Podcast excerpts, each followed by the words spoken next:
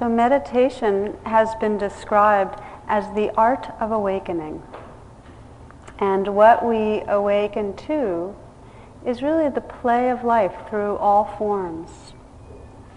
And this art of mindful living, of presence, is also a science. And as most of you know, um, it takes practice. Awakening takes practice. It would be really nice if we could say, well, my life is my practice, and I'm just going through life, waking up to what comes.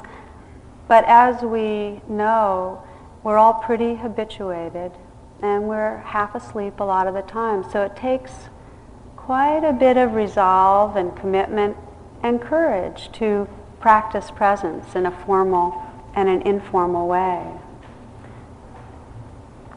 So the way the Buddha, 2,500 years ago, taught this kind of training and awareness was a systematic attention to what he called the four foundations of mindfulness. And so we'll use these four foundations as a way to um, kind of each week pay special attention ourselves here. The first foundation of mindfulness the Buddha described is that of the body and sensations and the breath. The second has to do with feeling. The third, mind states, mind objects, emotions. And the fourth, consciousness itself. The laws of, of cause and effect that really um, described how our body minds experience life. So we'll do it week by week. Um, this first week, mindfulness of the body is really the foundation of all mindfulness practice. If you did nothing else but practice wise attention, caring attention to the life of the body, to the movement of sensations in the body, all the truths of life would be revealed. You can fully wake up just on that. And there are some teachers that that's all they teach is mindfulness of sensations. So um, if you never come back again, you've gotten all the instructions you need really tonight. this is the Buddha.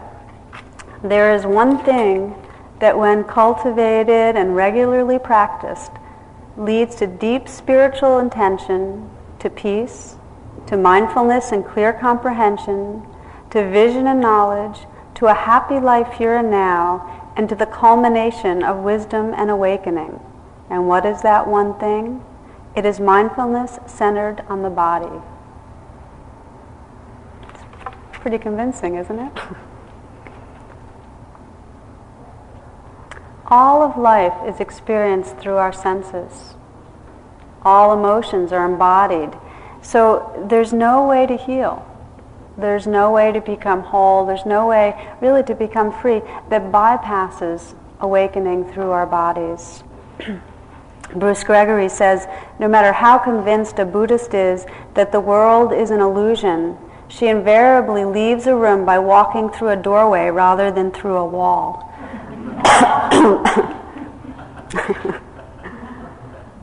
So we belong to this world. We're made of the elements. And waking up to who we are means waking up through these bodies. But it's not easy to bring mindfulness or presence to our bodies. As a culture, and this is true especially in the West, we really mistrust our bodies. You know, they get sick and they get old and they die and they're not really controllable. And we seem to take refuge in leaving our bodies and not having to deal with that mysterious, uncontrollable nature. So we leave a lot. Most of you have heard this uh, part of James Joyce's novel where he writes, Mr. Duffy lived a short distance from his body. You know that one? But it describes it pretty well. We do that. We live a little bit in front. You know, we're leaning forward in our thoughts. So the result or the consequences of not being here in our bodies, but rather trying to control, trying to leave, is that there's a struggle and there's a disconnection not only from our bodies, but from earth, from all of nature. And you can see how this plays out through every world religion. That in each world religion, there's in some way this um, patriarchal enterprise to transcend what is impure, what is uncontrollable, and through transcendence try to achieve uh, spirituality and enlightenment and awakening. So to transcend what's natural, what's wild, transcend the body, transcend sexuality, and only then do we become, and other than who we are now, and pure. And you can see it. There's an attachment to detachment. There's a neglect or rejection of bodies as impure. And this goes through every world religion, including schools of Buddhism. And it's based on a misperception that the spiritual journey is really a purification by rising above embodiment, getting off the wheel.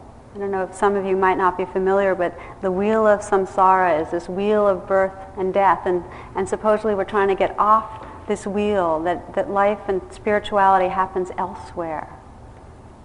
The heart of the Buddhist teachings are that we release and let go of our attachment to and sense of a small separate self, but not that we disengage from life. In fact, it's quite the opposite. That as we practice this letting go of our sense of separation and smallness, we really open to an enormous, boundless vitality, a deep quality of engagement. It's as Joanna Macy writes, how can I get off the wheel? I am the wheel. Isn't that great? We are this life. So to discover who we are, to heal, to free ourselves, to touch real freedom, means to open here and now to this embodiment, to honor it, not to leave. Now, Carl Jung described really a kind of maturing of, per- of the perception of a spiritual path. He described it as the shift from the Piscean to the Aquarian age. Here's what he wrote. He said it's a shift from a journey towards perfection to a journey toward wholeness. This means that instead of climbing up a ladder to leave behind impurity, we turn to embrace the world in all its realness broken, messy, vivid, alive, beautiful, mysterious. Embrace it. So, we begin that by embracing in a very basic way the sensations, the life that arises through these bodies. Just as a little exercise of attunement, take some moments to reflect on what some of your ideas are about your body, your concepts of the body, your sense of your body as whatever, organs, energy, high energy, low energy systems, fat, thin, healthy, not. Whatever it is that you have as an idea of your body.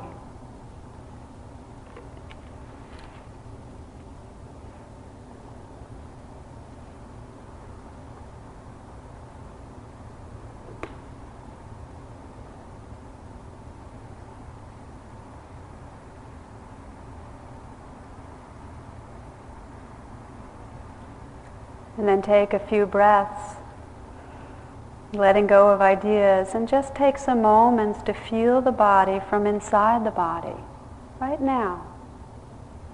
Just relax and feel the body from inside the body, just what's happening now.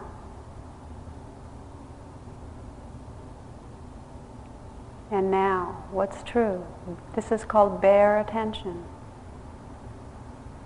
feeling the body from within the body. How different it is than the concepts we have. You can keep doing that as much as you'd like as we explore this tonight, but the instructions for mindfulness of sensations are really quite simple. They're to experience the breath in the breath, to experience the body in the body, a direct non conceptual awareness of the changing flow of sensations. Now, as I mentioned, this is very challenging given all our tendencies to try to control our experience, to regulate things, and then to judge how it's going. I mean, consider most of our physical activities, the ways we exercise and move, even the ones that are more spiritually oriented, like yoga. So often, the way we do it is trying to push or strive to, to meet some sort of a standard. And all the commentary that goes in the midst of those physical exercises are just spacing out, not being there. It's so rare that we just fully sit down in the world of sensations without interfering. Simple presence with bare attention. It's very rare. So we leave. We leave out of habit. We leave out of fear. We leave out of wanting things different. And so the question is how do we awaken inside these bodies? How do we train ourselves? And what happens when we stay? What do we discover? The Buddha said it's liberation. There is freedom, a real freedom, a radical freedom when we stay. And there's healing in a very deep personal and transpersonal way. So I'd like to talk about awareness in the body with, in both of those domains, both as a, a way of healing and as a very radical way of freeing ourselves. And we'll start with healing. As many of you know, there are different kinds of sensations that we experience as pain. We call it pain, but they, there's different kind of categories. and one of the kinds of categories of pain we experience, and I'll talk about it in terms of our sitting practice here, is that when we're unaccustomed to sitting still in a certain posture, the body gets cranky, it's not used to that, and it gets uncomfortable and we experience that as pain. And it's the kind of pain that if you get up and move around, it goes away right away. So it's not like there's a wounding going on. It's just an unaccustomed posture. And that's one kind of pain of sitting. And people find that in retreat in particular because there's so many more hours of it, you know. So there's that. Then there's a second kind of pain when there's really something, some real imbalance physically in our body. And it, we experience that in a very direct way, and it signals that we're sick or there's some real difficulty.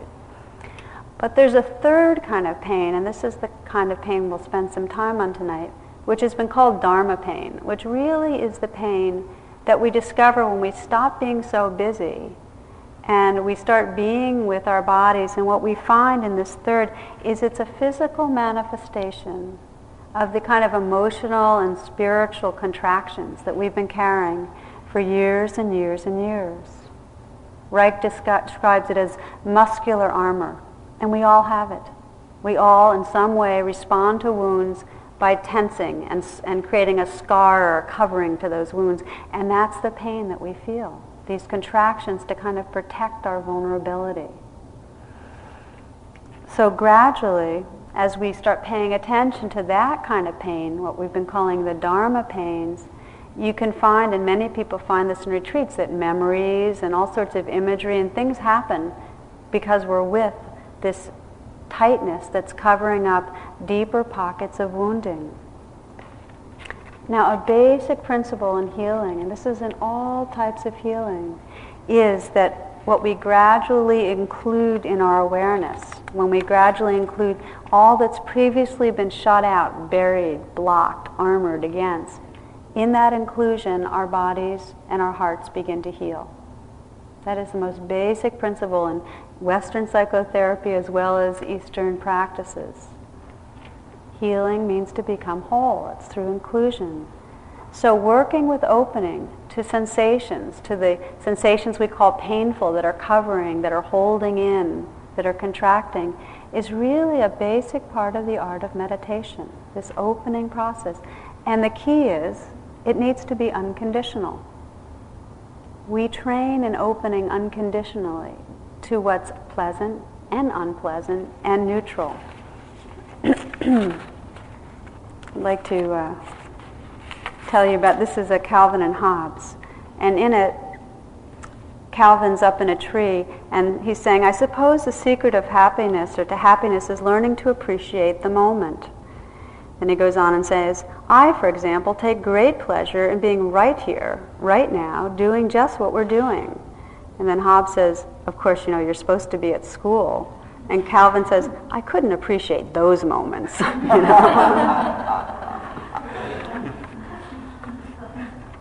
so that's conditional presence, you know. as a therapist and as a teacher, I've worked with many people that will tell me that they barely can register anything in their bodies.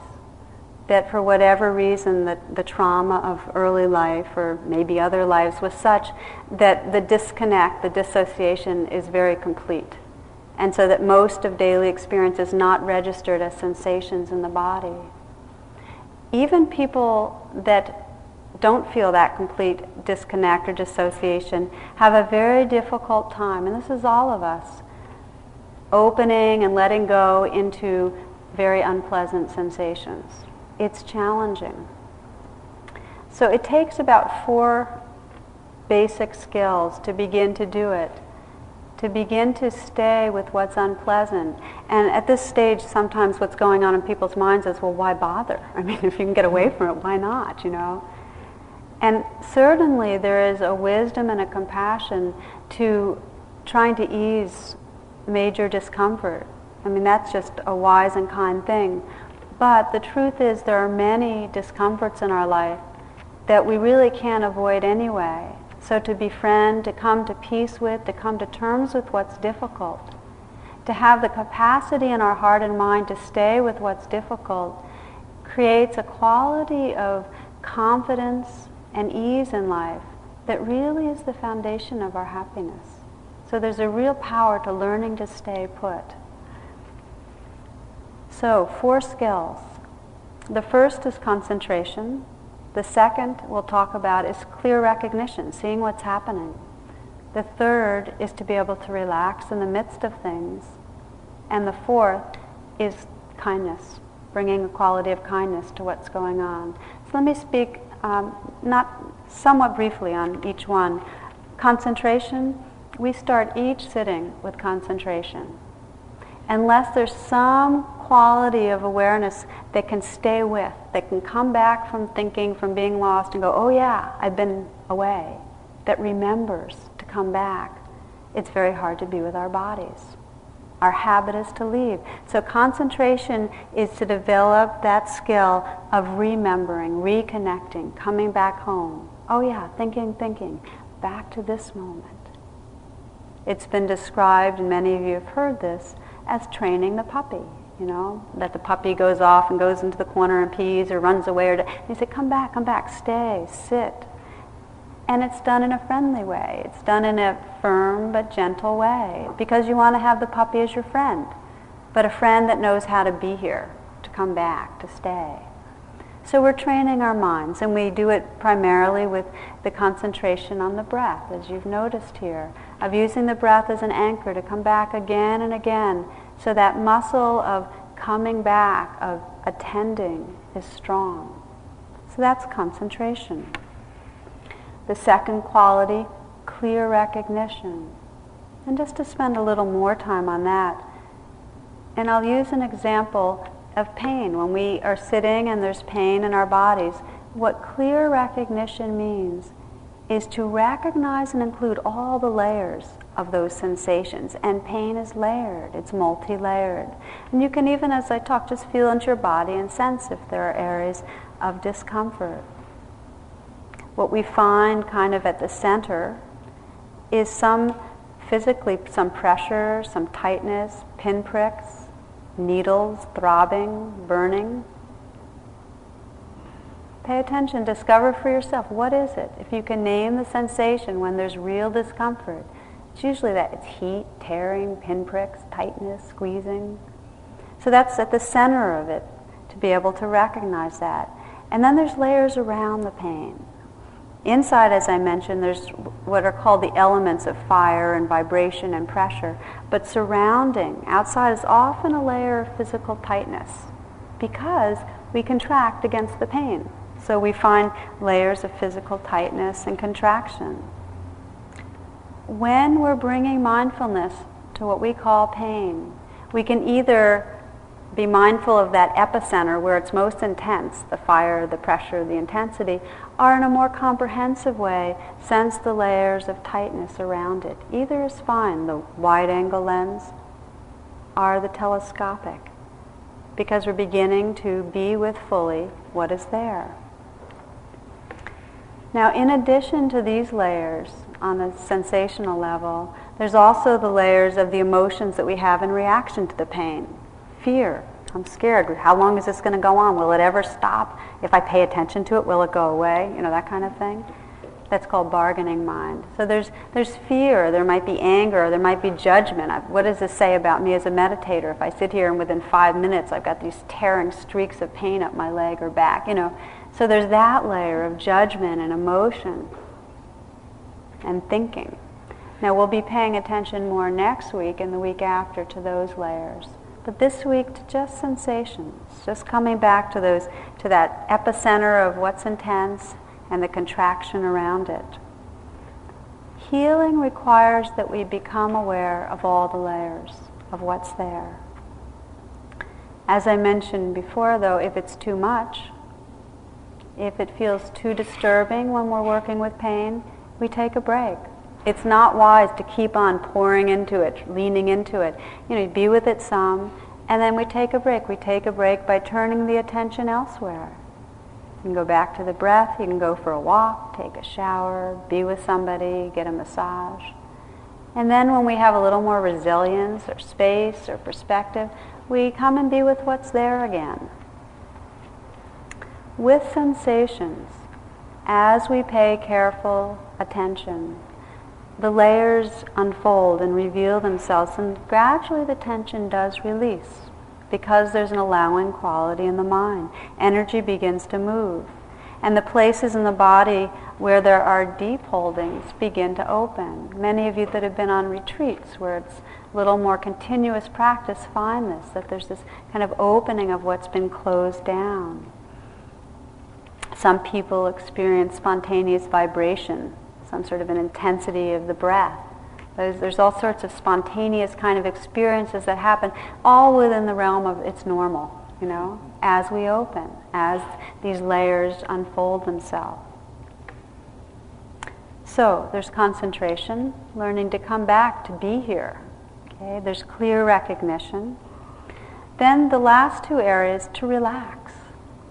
When we see these layers, we sense this tightness. We're aware of the pinpricks to relax, to create some softness, as Stephen Levine describes it, to create a soft space around the intensity, to give it room. He also describes soft belly as this way of softening in the body to really say, okay, whatever needs to dance through, be here, to not fight what's there. This is the power of relaxation. To not create an adversary of what's difficult, but rather to make room so it can come and go and teach us what is meant to be taught. Finally, there's meeting what arises with care. And perhaps of all the qualities of mind that are the grounds of being able to be with what's true, this quality of loving kindness, that we care about this life, that we care to be here with what's there, is that which most makes it possible for us to heal, for us to become whole. It's quite similar to when we find ourselves in an environment with people that are very safe or loving, that it's much easier for us to be open, to feel natural, to feel more whole in who we are. When we start learning to bring that same kind of kind presence to what's difficult, the pain in our bodies, then too it's possible that this healing process, this opening, this letting go can happen. In the light of mindful awareness, these pockets of long held wounds and pain open and dissolve into the larger space of awareness.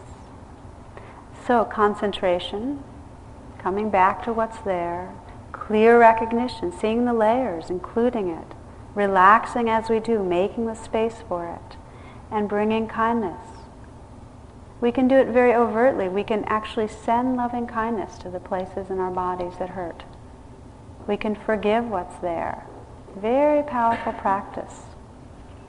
Now, when we're not faced with compelling sensations like pain, then our practice is rather to just be aware of our sitting posture and you can do that right now, just to be aware of the sensations of sitting. You don't have to sit up straight.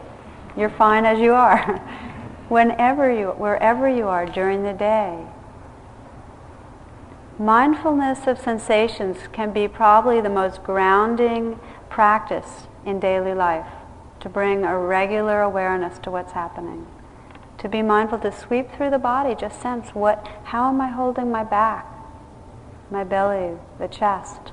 How am I aligned? What's the experience of sensations in this posture? In each of these areas, when we pay careful attention, what we get attuned to is either the free movement of energy or blocks. And if we get attuned to blocks, the very nature of being aware of them helps to begin to gradually release them. This is the power of awareness. By honoring and attending to the body in this way, we reconnect to a fundamental experience of aliveness. We don't feel alive when we're not awake in our bodies. We begin as we attend to feel the rhythms and the needs of our bodies to be able to take care of. There's a healing and awakening of the senses. And again, this is something people notice quite a lot on retreats because practice goes so deep that there becomes this real aliveness in taste, in sound, and visually there's a vividness to color. Our senses wake up and we feel more instinctive and intuitive and real. There's a story that I've heard a number of times from uh, different people that describe, um, in fairly contemporary times, um, a group of Native American children gathered around an elder who was describing how their grandfather used to go through the woods always wearing no clothes at all. And they kept saying, but why did he do that? Why did he wear no clothes at all? And then the elder would say to them, well, would you go through the woods wearing a big sock or bag over your face? And they'd say, no. And why not? Well, I wouldn't be able to see or smell or hear. And then the elder would say, Well, grandfather is all face.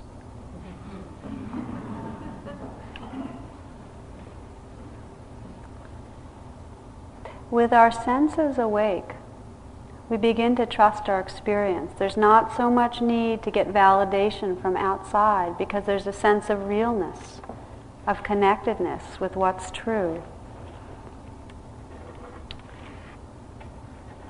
It's a reclaiming of our instinctive and intuitive nature. There's a cartoon I saw recently, and in it there's a fortune teller um, looking into a crystal ball and a guy kind of waiting for what she's going to say. And finally, she looks at him and she says, she looks, she looks deeply into the crystal ball and she looks up and she says to him, You'll fall for anything. And then you see him and his thought bubble saying, Uncanny.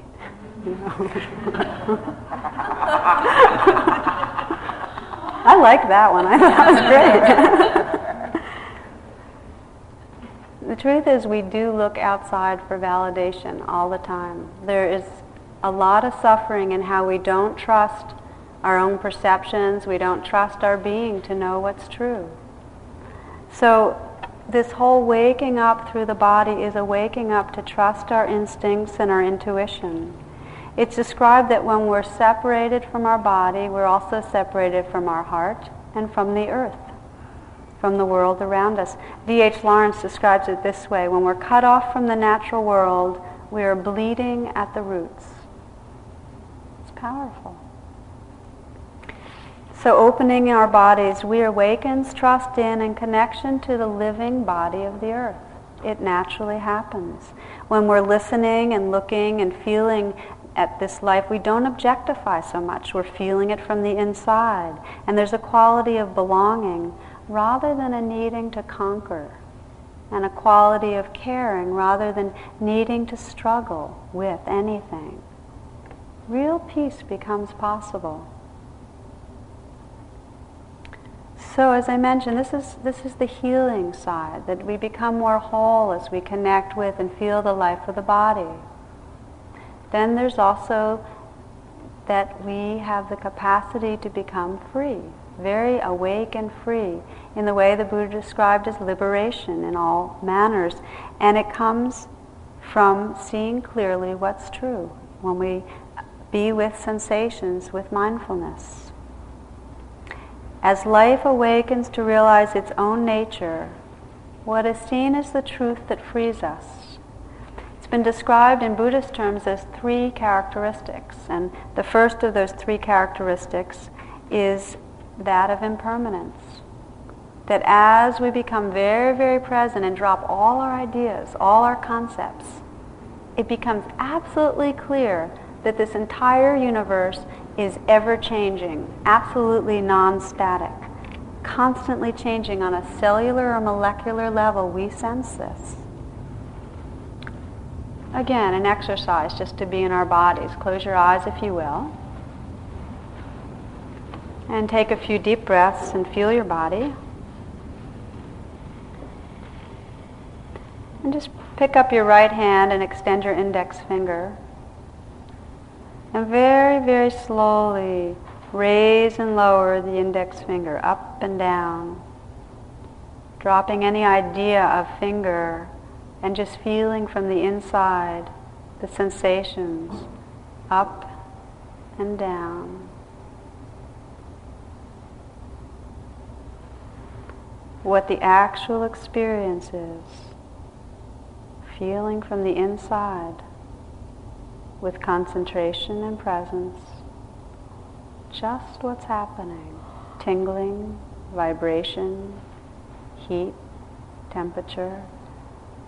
Staying with your experience, gently lowering the hand down so that your hand is resting in a very easy and effortless way. And continue to pay attention to the hand that was moving, feeling it coming to stillness. And again, become very aware of sensations from within. Notice everything you can. Softening, relaxing, attending to this world of sensations. See if you can discover the boundary of what we call hand. where the difference between inside and outside is. Softening further, sensing if there's edges, sensing what's most real.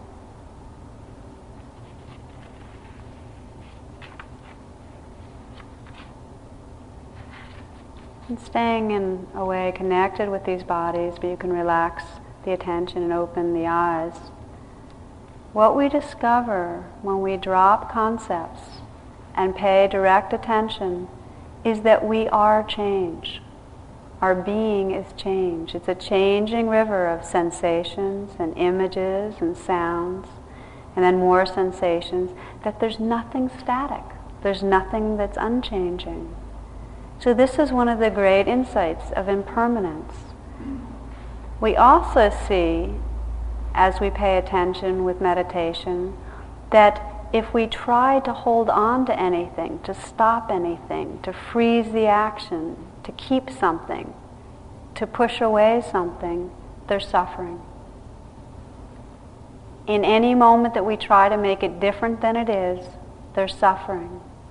I described several weeks ago how one student at IMS called this tendency to hold on to what's changing rope burn. You know, it's moving and it burns us. I thought that was really great.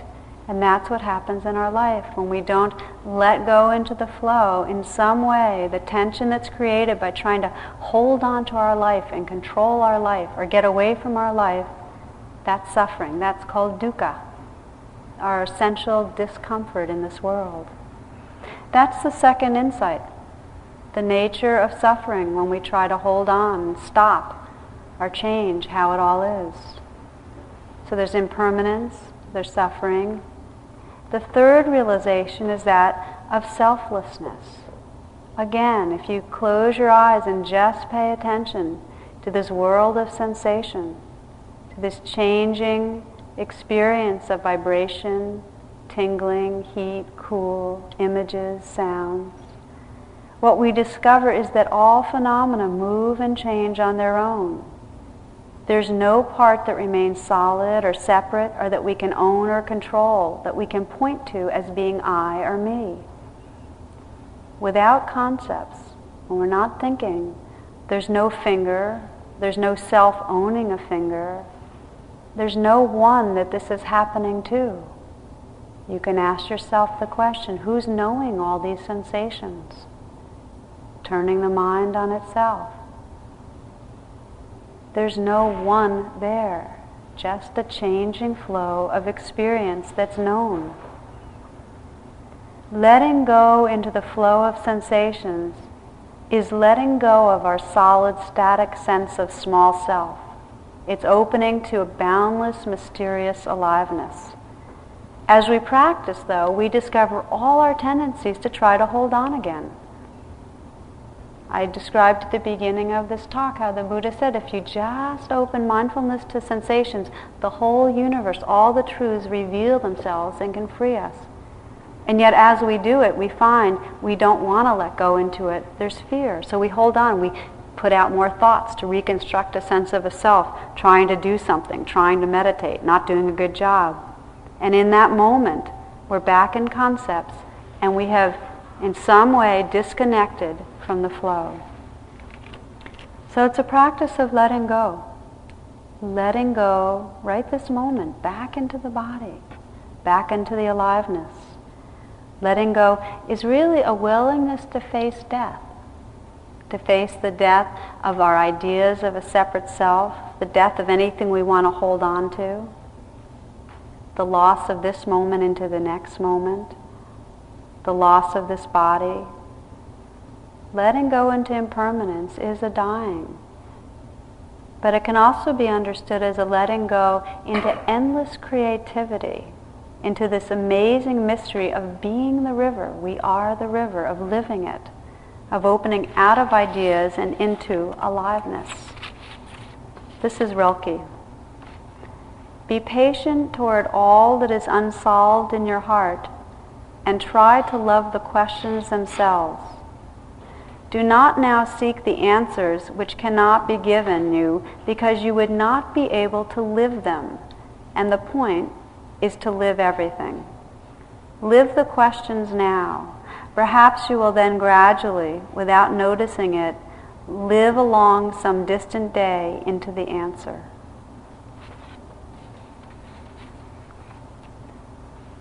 The answers aren't mental. The truths we seek we don't find through thinking, but discover through opening to a direct aliveness that's here in this moment. This is the deep transformation the Buddha described from a conceptual self to a changing, boundless, wakeful, and compassionate awareness. Some of you know I've described this Buddhist nun from the 1500s who said, my way, my path is to meet life with my whole body. Try that this week. Just now and then remembering, okay, may I meet this moment with my whole body? Can we meet this moment? Relax and open and let go with our whole body. We suffer when we hold back. We suffer and then we call it in some way in our lives we're holding back from living fully, from loving fully, from being here. We suffer. Practice of letting go and opening to our bodies is practice of being here fully. It's an embracing of living and dying. There's a beautiful ancient uh, poem which says, When I realize that the oak tree is dying, suddenly everything seems radiant. So we're afraid of this intensity of living, dying that moves through and expresses through these bodies, and that fear keeps us armored and half awake. The practice of awakening in our bodies heals and frees us in a deep way. Let me just read you this is from Kabir. Inside this clay jug, there are canyons and pine mountains, and the maker of canyons and pine mountains. All seven oceans are inside, and hundreds of millions of stars. The acid that tests gold is there, and the one who judges jewels, and the music from the strings no one touches, and the source of all water. If you want the truth, I will tell you the truth. Friend, listen. The God whom I love is inside. Inside this clay jug, there is this whole world. The Buddha taught also that the whole world exists in this fathom long body as he described it. He says, Our practice is to open to what is here, just this, and in this way awaken to all of life. So that's a lot of words. Let's take some time to just be with this world of sensations sitting together. But before you do, take a moment to stretch in whatever way you'd like that's mindful. Feel your breath moving, stretching, and then come sitting when you're ready.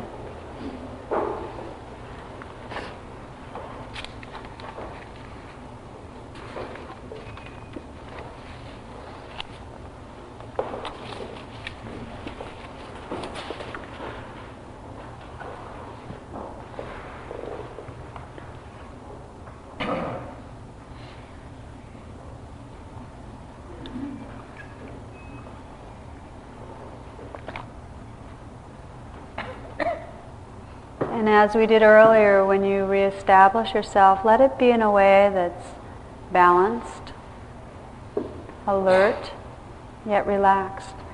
We won't be sitting for long, but find yourself in a way that feels very much present. And take some moments again to feel the breath and to relax into the body.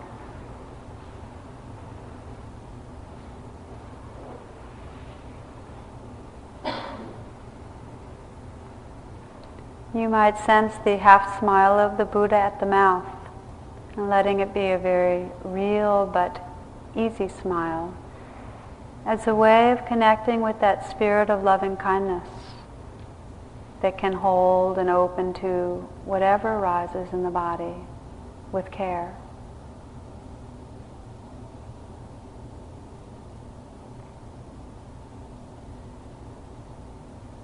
Take some moments of conscious letting go again.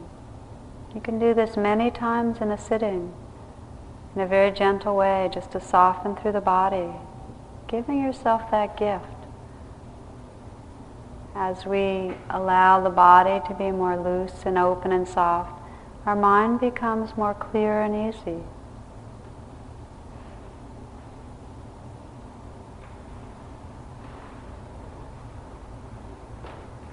Let the hands be soft. And then relax and soften in the belly.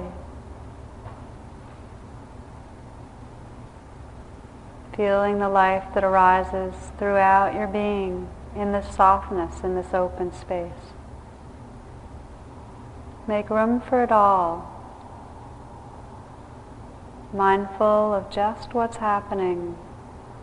Feeling the body from within the body aware of this ever changing dance of sensations.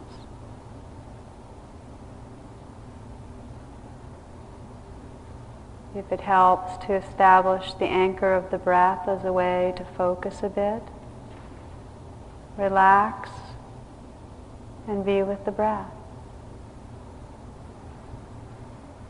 But if anything calls your attention, any sensation, letting go of the breath and with care, a soft, clear attention, being with what arises, sensing if it's layered, aware of the epicenter or most intense area, aware in a more comprehensive way of what's around it.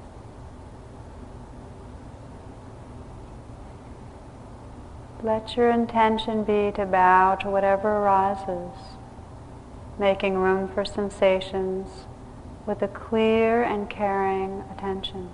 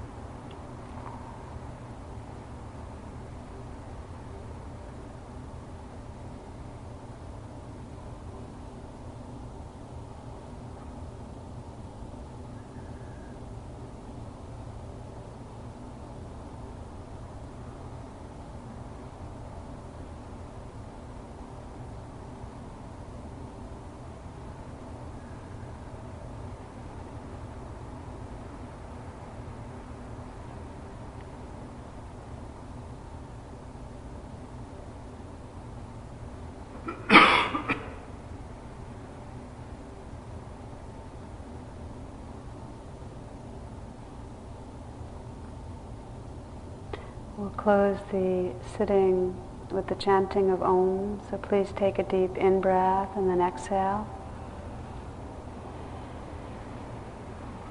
And inhale deeply to begin. Ah.